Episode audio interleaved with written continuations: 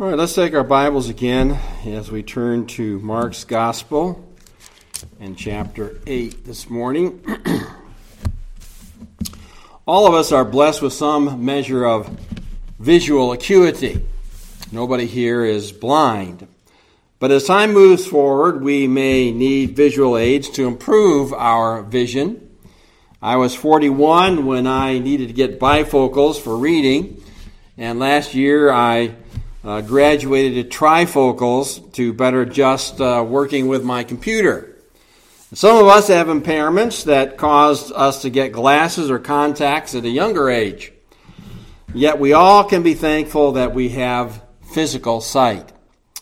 The Bible relates to us, though, another kind of sight the ability to see things that are spiritual, the truth that God reveals in His Word.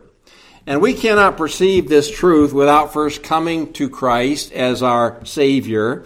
And until that point, we're really spiritually blind. We're incapable of perceiving God's truth.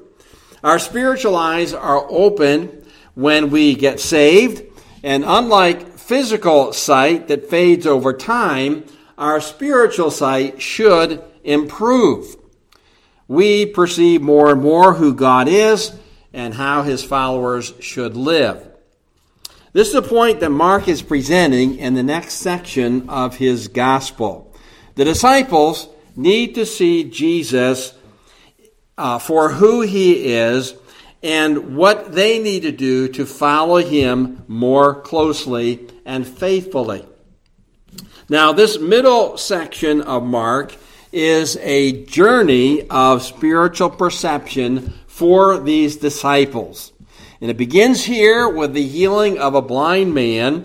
It ends in chapter 10 with the healing of another blind man. And then we have the, uh, uh, the last week of Christ's life beginning in verse, uh, excuse me, chapter 11.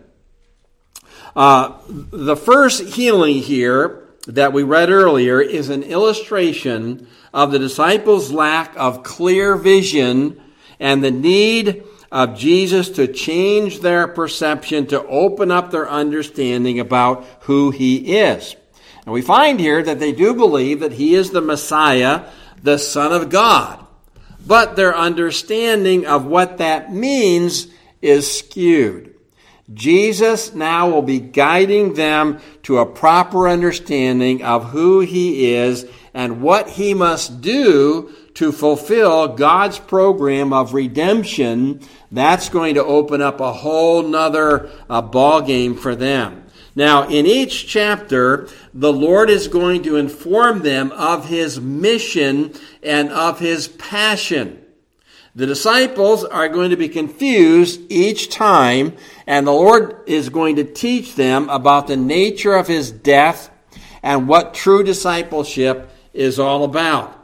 And a disciple is going to be willing to deny himself, to suffer affliction, and to humbly serve the Lord Jesus Christ without lording it over others.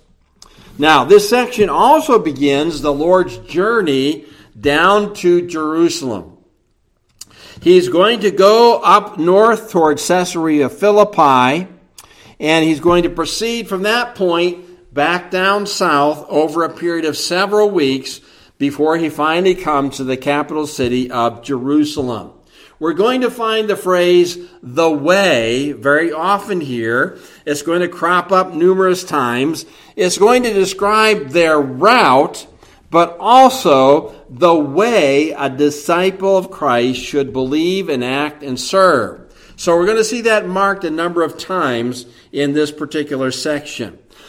now, today we're going to observe that first healing and how it applies to the perception of Christ's disciples.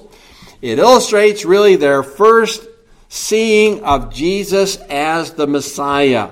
But it also indicates they have not come fully uh, to understand what that actually means. Their perception of his mission is clouded. It needs to be cleared up. It needs to change. And we too need to see Jesus clearly and be willing to grow in our understanding of Him that we might better reflect His person in our lives. So let's ask God's blessing on His Word this morning. Heavenly Father, once again, we ask you to open our eyes to help us see and understand clearly your word this morning, what it teaches us. We realize, Lord, that we come to faith in the Lord Jesus Christ, and that opens our eyes to the truth of who He is and what He's done to save us. But Lord, we also know there's a whole lot of other things in the Word of God that our eyes need to be open to, that we need to understand and apply to our lives. And this is really a lifelong process. So, Lord, help us to see that and realize it and uh, take it to heart this morning by applying this truth to our lives. We ask this in Jesus' name. Amen. All right, the first thing I want you to see this morning is in the story of this healing of a blind man. And here we see an illustration of this gradual perception, this gradual coming to full sight.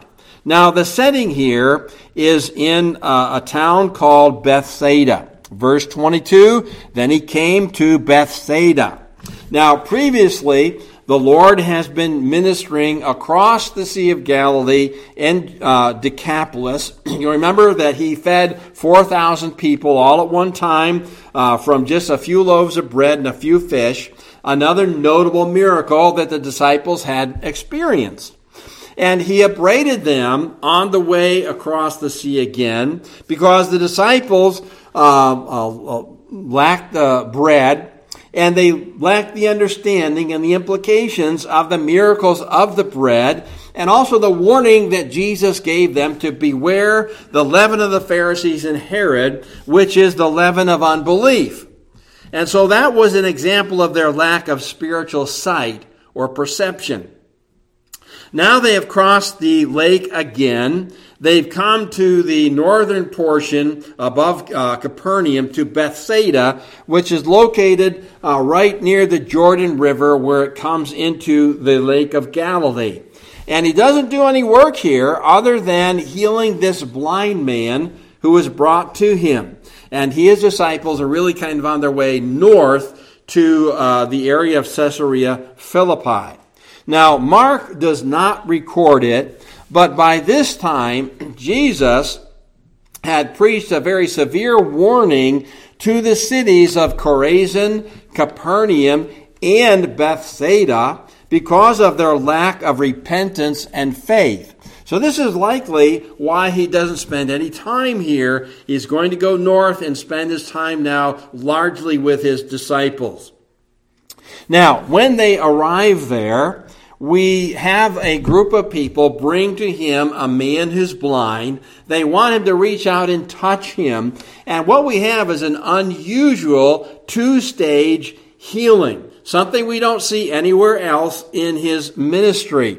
So this suggests to us a deeper spiritual truth that he wants to come across to his disciples. The first stage begins in verse 22. They brought a blind man to him and begged him to touch him. So evidently there were some people in Bethsaida who believed that Jesus had healing power and they want this man to be healed. Again, we see that association between Jesus and his touching people, that touch of healing.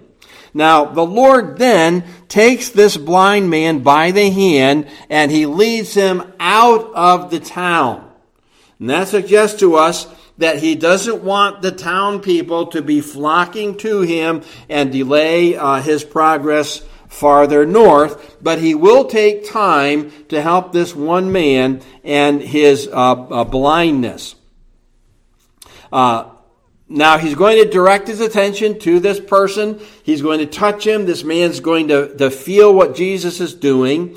And Jesus does something uh, very unusual. He spits on the man's eyes.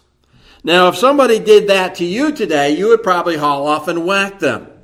Uh, because this is something that would be offensive and repugnant to us today.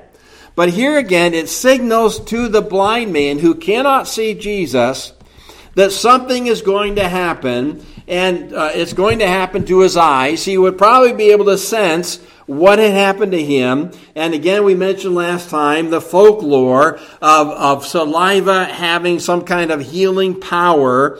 And this might have come to his mind. So the idea that maybe something is going to happen with his eyesight. Then we read here that Jesus does touch the man's eyes as he touched the ears of the deaf man, indicating the sensory object that needed his healing. And then something else uh, unusual happens. When he does all this, he asks the man a question. And he asks him if he saw anything. So usually when the Lord touched somebody or the Lord spoke something, uh, the, the healing would be immediate and he wouldn't really say anything to the person until afterward. but here we have, again, something else going on that uh, uh, presents to us that he's wanting to teach us something further. So the man responds to Jesus in verse 24. He looked up, the idea there, opening his eyes, looking up, and he says, I see men like trees walking. Okay, that's kind of unusual. Uh, that's not how we usually see people, but that's how he begins uh, to see. He's able to see, but he's not able to he- see clearly. His vision is faulty, and he sees what appears to be men, but the shapes are all fuzzy, they're out of focus, and so they look like they're, they're trees walking. But this tells us something about the man it tells us that he was not born blind because he's able to distinguish men and trees. He knows what they both look like. Although the vision's blurred here, that indicates to us that he, through either a disease or some kind of an accident, lost his sight. So here again, imagine that you're able to see, but all of a sudden, you're not able to see anything at all. You go blind over time. So I imagine this man, as he's able to see something, is getting a little bit excited about what's happening to him. Now, the second stage is described beginning at verse 25. Jesus again puts his hands on the man's eyes and makes him look up. And when that happens, his vision is restored and he sees everyone clearly. So, um, Jesus instructs him, after his vision is uh, complete and whole, not to go into the village and tell anybody what happened to him. Now, again, we've seen this over and over. Uh, usually, Jesus tells people to keep it quiet. Once in a while, he tells them to go and tell others. So, uh, again, we'd have to assume here Jesus is not there to minister. He doesn't want the crowds to come out and deter him. So, this man is really not to say anything at this time. And again, people were having a lot of misconceptions about who Jesus was. And it wasn't the time now where he was going to do any teaching. So, what does this miracle convey to us? What's the point here? Well, first of all, again, we find that Jesus is compassionate towards individual people and their needs, whatever those needs might be. And since this man had gone blind, uh, it's very clear he would have had to resort to begging to make a living. And that would be very humiliating to anybody, even if you had a disability. And we see this from time to time. Maybe you've seen it um, in a large city or maybe a place like Geneva. Somebody might be out and they're, they're asking you for something, and you feel sorry for them, and so you give them a little bit of change. Um, uh, and this man would have had to live like that. We also see people bringing him, so they have some faith in what Jesus can do, even though in general the whole city seems to have rejected uh, the Lord Jesus. They haven't repented, they haven't believed in him, but there are some who did believe and brought this man to him, and Jesus showed compassion. But only Mark records this miracle, as well as the miracle of the deaf man. Uh, and these serve to illustrate something to us beyond just the miracle itself. um, the disciples need to move from their spiritual dullness to spiritual understanding. They needed to see who Jesus really was. And up to this point, although they had seen the miracles, seen the healings, seen the exorcism, heard his teaching, uh, even to a greater extent than the crowds, they still had made no connection between the dots as to who Jesus was. There's no confession. There's just kind of this awe and wondering, who is this man? But there hasn't been really an answer to that up to this point. Now, what happens from this point forward, they travel north toward Caesarea Philippi, and what happens uh, in their discourse really parallels what has happened in this miracle. So draw these parallels, if you will. Verse 22 and then verse 27 give to us the circumstances, the locations. Then, if you look at verse 28, that parallels verses 23 and 24, where you have a, par- a partial uh, uh, and uh, uh, an insufficient sight. These people have an insufficient understanding of who Jesus is. They are not seeing fully uh, who the Lord is. Then you compare 25 and um, uh, uh, 28. You have the clear perception that's indicated there. As this man comes to sight, and then uh, the disciples make a confession where they have seen Jesus in his reality. And finally, Jesus commands both parties not to tell anybody what's happened here. Okay, so let's go through and see what Jesus instructs his disciples as they're on the way now to Caesarea Philippi. Um, Jesus' disciples went out to the towns of Caesarea Philippi. All right, so where is this city? If you have a map in the back of your Bible, you're going to find it's far north of the Sea of Galilee, about 25 miles and uh, it's due east from Tyre. So again, very near the populated Gentile areas. The Lord's apparently not doing ministering there, another retreat, so to speak, so he can teach his disciples. This was under the jurisdiction of Herod Philip, another son of Herod the Great. And under Herod, the city was expanded. It was renamed not only to honor the Caesar of Rome, but his son Philip. So Philip renamed it kind of after himself Philippi. Now, Jesus is going not to the city, but the towns around the city. Uh, maybe he did a little work here, but nothing's recorded. And there's no uh, healing, there's no teaching that we have any idea of here. He's again going to be with the disciples and be teaching them. Now, along the way, on the road, that's the idea of on the way, Jesus is doing some instruction. And he asked his disciples, saying to them, Who do men say that I am? Now, the disciples have been out uh, on at least one mission, maybe uh, another one, where they've done preaching, teaching, healing, things of that nature, and Jesus wasn't with them, so they're hearing what people have to say about Jesus, what they think about him, and now Jesus is wanting them to convey to him, what are people thinking?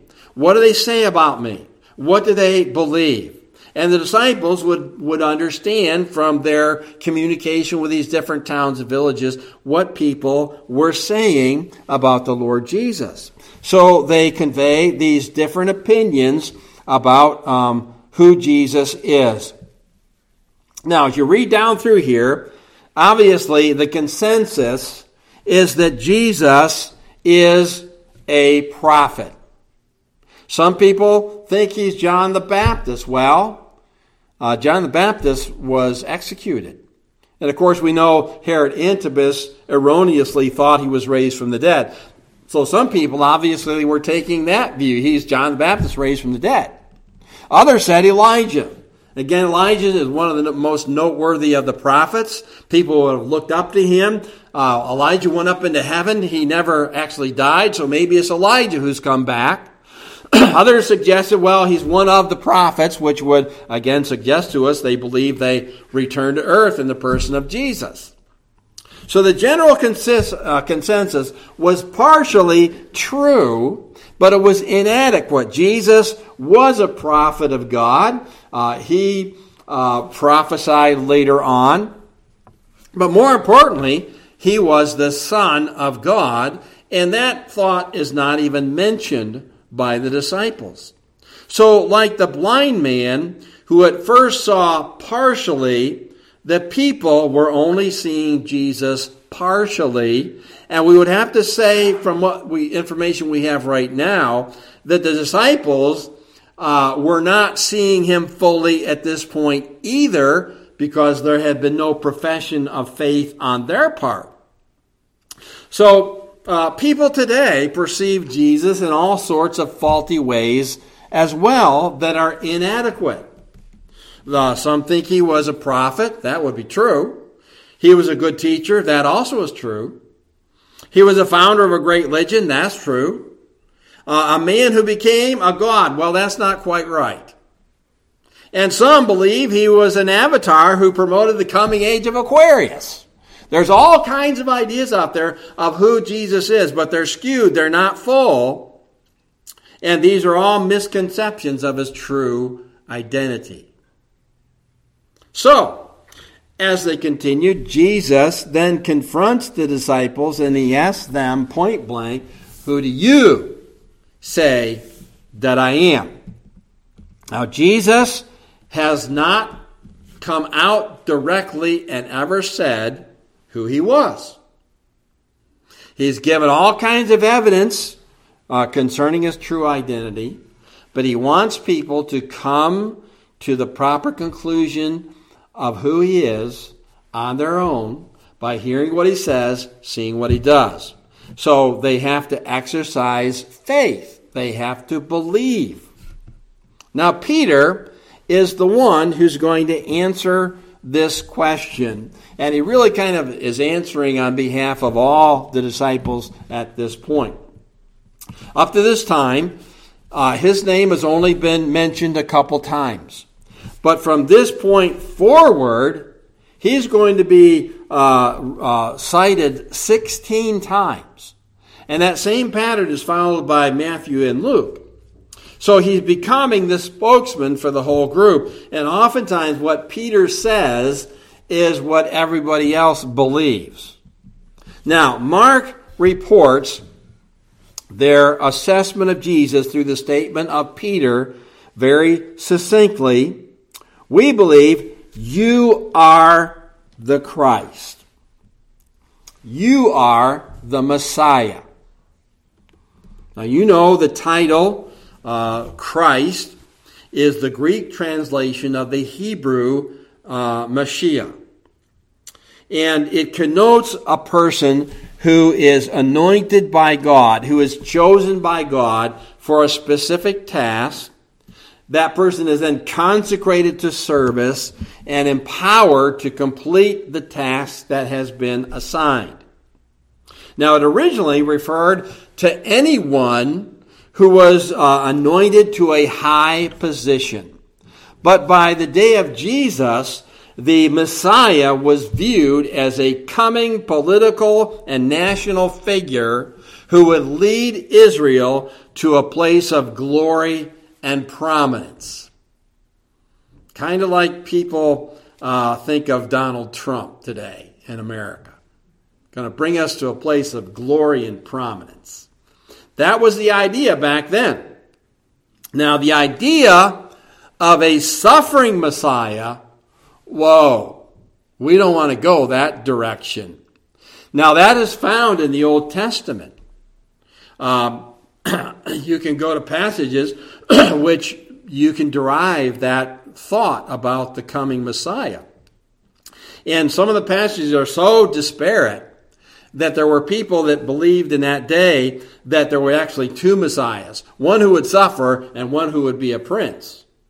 But the idea that the Messiah was a suffering one wasn't very prevalent, wasn't very popular. Some people may not even heard about it. And so for the Messiah that they just confessed to come out and say what he's going to say would have just been so shocking, so amazing, uh, it would have been almost impossible for them to believe it.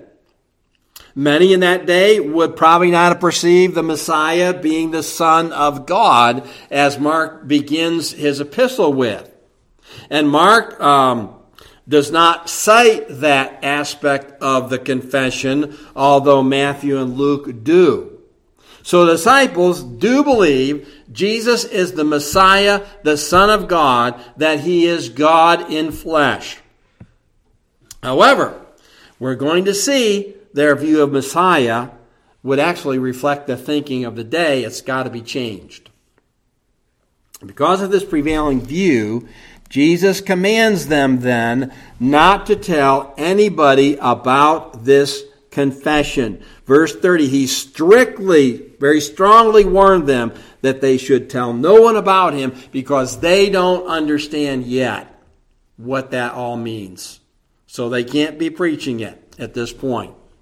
Now, at this juncture, um, Jesus begins to teach the disciples about his mission. What's involved in accomplishing the Lord's plan of uh, redemption? So he's got to tell them about his passion and about his resurrection. And again, here we see their lack of perception, uh, which is understandable, but it's something that has to change because although they see one thing, they're still very unclear about a lot of other things. So the last thing we find here is that Jesus reveals his mission and the disciples see, but they don't see. All right, so what does Jesus do in verse 31? He begins to teach about his suffering and his death. He began to teach them that the Son of Man must suffer many things. And again, be reminded, this would have been divorced in their minds about any coming Messiah who would make Israel glorious again. This wasn't in the plan book. So Jesus began, and this uh, this this uh, indicates to us he's beginning to teach them something new, something they uh, had never heard before, something unexpected, and really something shocking and something that they don't want to accept, at least not at first. Now, Jesus had hinted about this, uh, but now we're told he speaks this openly. He speaks it clearly in verse 32. There's, there's no uh, figures of speech. There's no parables. He just puts it out to them because they have to know it. They have to understand it. So he's very plain, very clear. And also note that he says this is something that must happen. It has to happen to fulfill God's redemptive plan for humanity. Note again that Jesus, as he goes on here, refrains from the use of that term Christ or Messiah. He says, the Son of Man must suffer. Not the Christ, not the Messiah.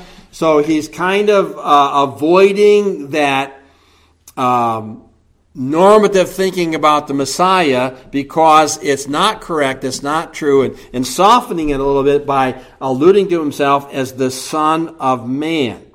Now, at this time in biblical history, there would not have been a strong relationship between the usage of that title, Son of Man, and Messiah. But again, in the Old Testament, you can indicate that because in uh, Daniel chapter 7, there's one called the Son of Man who comes who destroys the last uh, uh, government and sets up his own rule and reigns on his throne. The Son of Man does that, the Ancient of Days, which of course uh, affiliates it with something divine. Um, this was a favorite name that God designated the prophet Ezekiel with, using it over 90 times in that prophecy. So there was a slight connection, but it becomes stronger and stronger as you move forward in the Lord's progressive revelation. Now, Jesus uses this title of himself 81 times. It's his favorite self designation, and nobody else calls him by this name. So again, to avoid the common misunderstanding around the idea of messiahship, he begins uh, speaking of himself as the Son of Man, identifying with those who he came to save. So, what then does he reveal about his suffering? A Messiah who suffers. Well, four things. First of all, he has to be rejected uh, by, well, he, he suffers many things. We will be seeing all of that. You know it from your own study of the scriptures. False accusations, beatings, an unjust, unjust trials, a scourging, uh, the derision of a once uh, supportive crowd, then his crucifixion. So the, again, the idea of suffering uh, was not in the minds of the people when it came to their Messiah, but you go back to Isaiah 53, there it is, pretty clear. He also needs to be rejected by the Jewish ruling authorities, some of whom we've run into.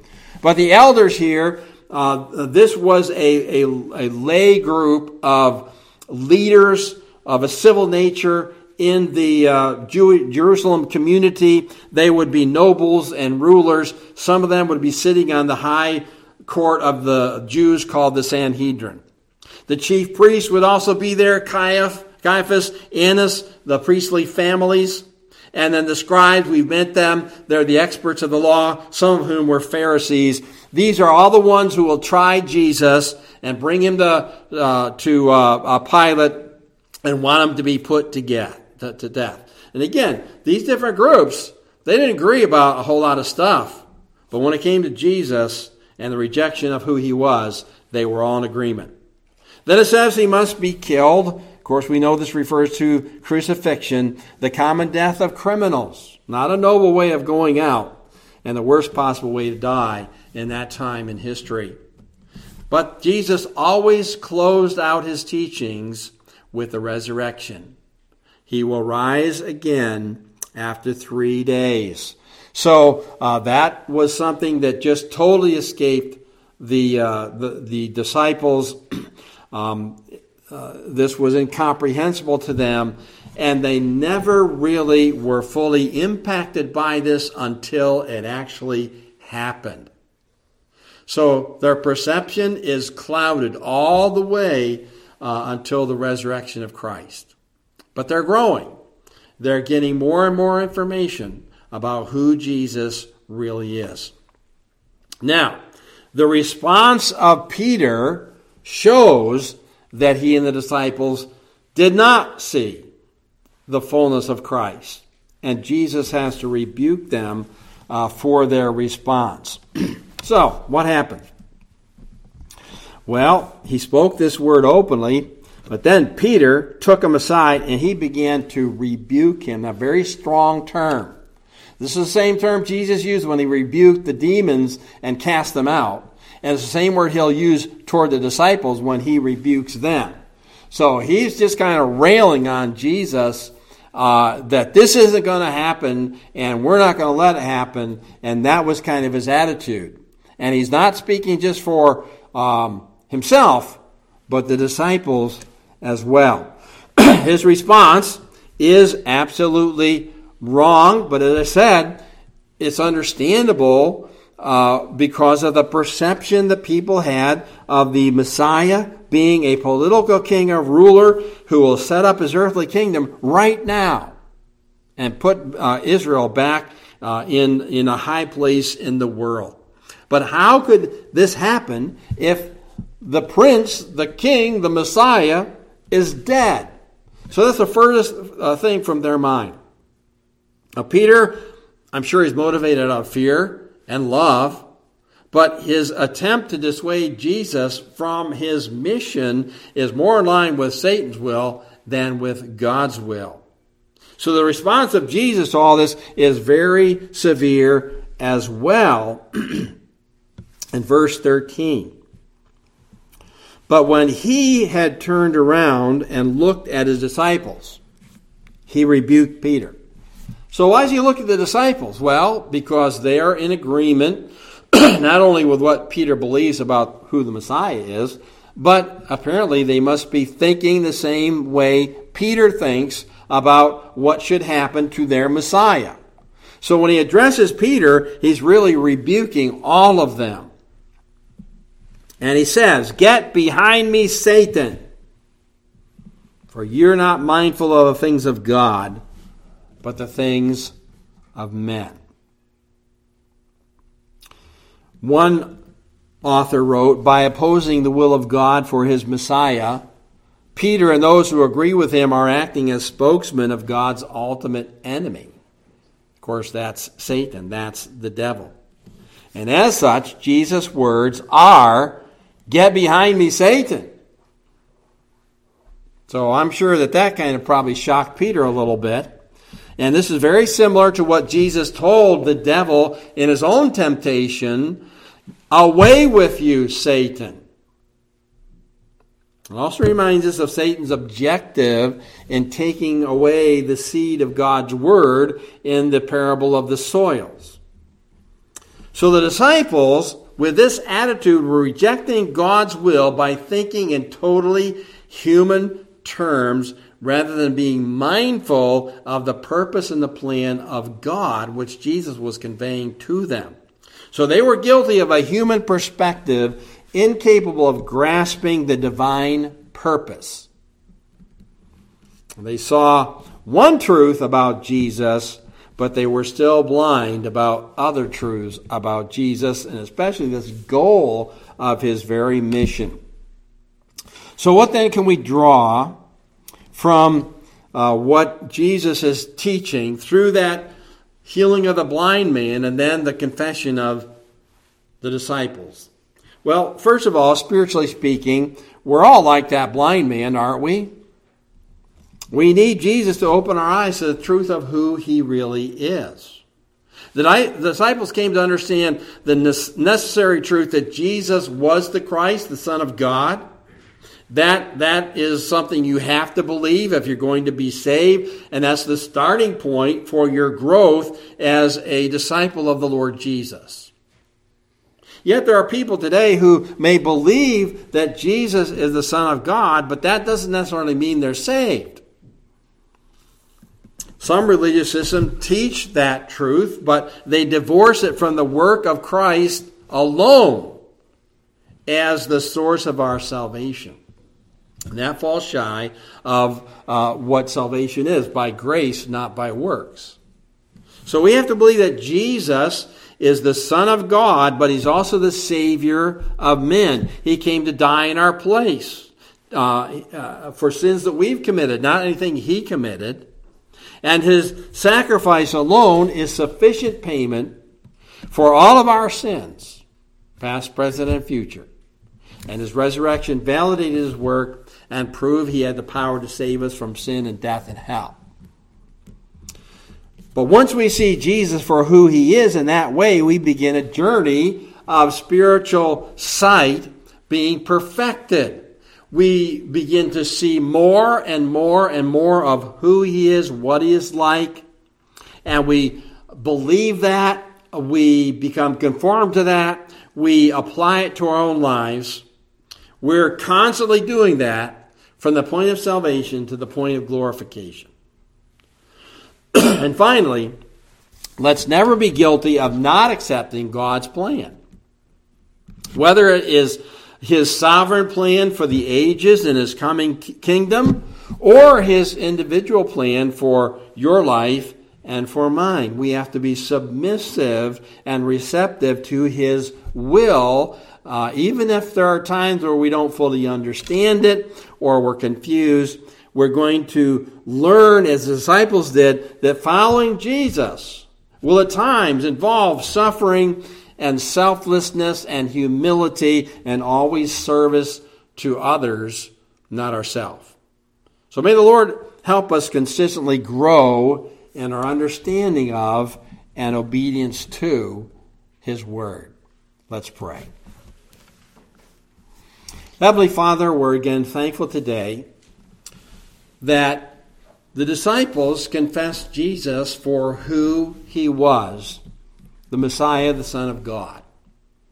And even though they didn't fully understand that, Lord, over time, as they put their faith and believed in Christ, they would grow in that understanding. And we pray, Lord, you help us to realize that we too, although we have been given the sight of salvation in Christ alone. Uh, we still don't see everything fully and clearly. We have to grow into these things. Help us to be receptive to them. Uh, help us, Lord, to uh, believe them and apply them to our life. Lord, we just pray you'll use this to help us uh, realize that uh, growing in this kind of perception is something that's going to take place through our whole life.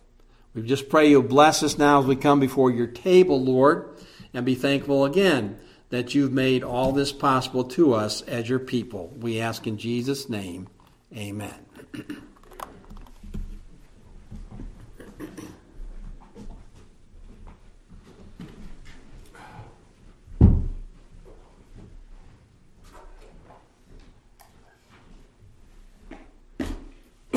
we're going to have the bread.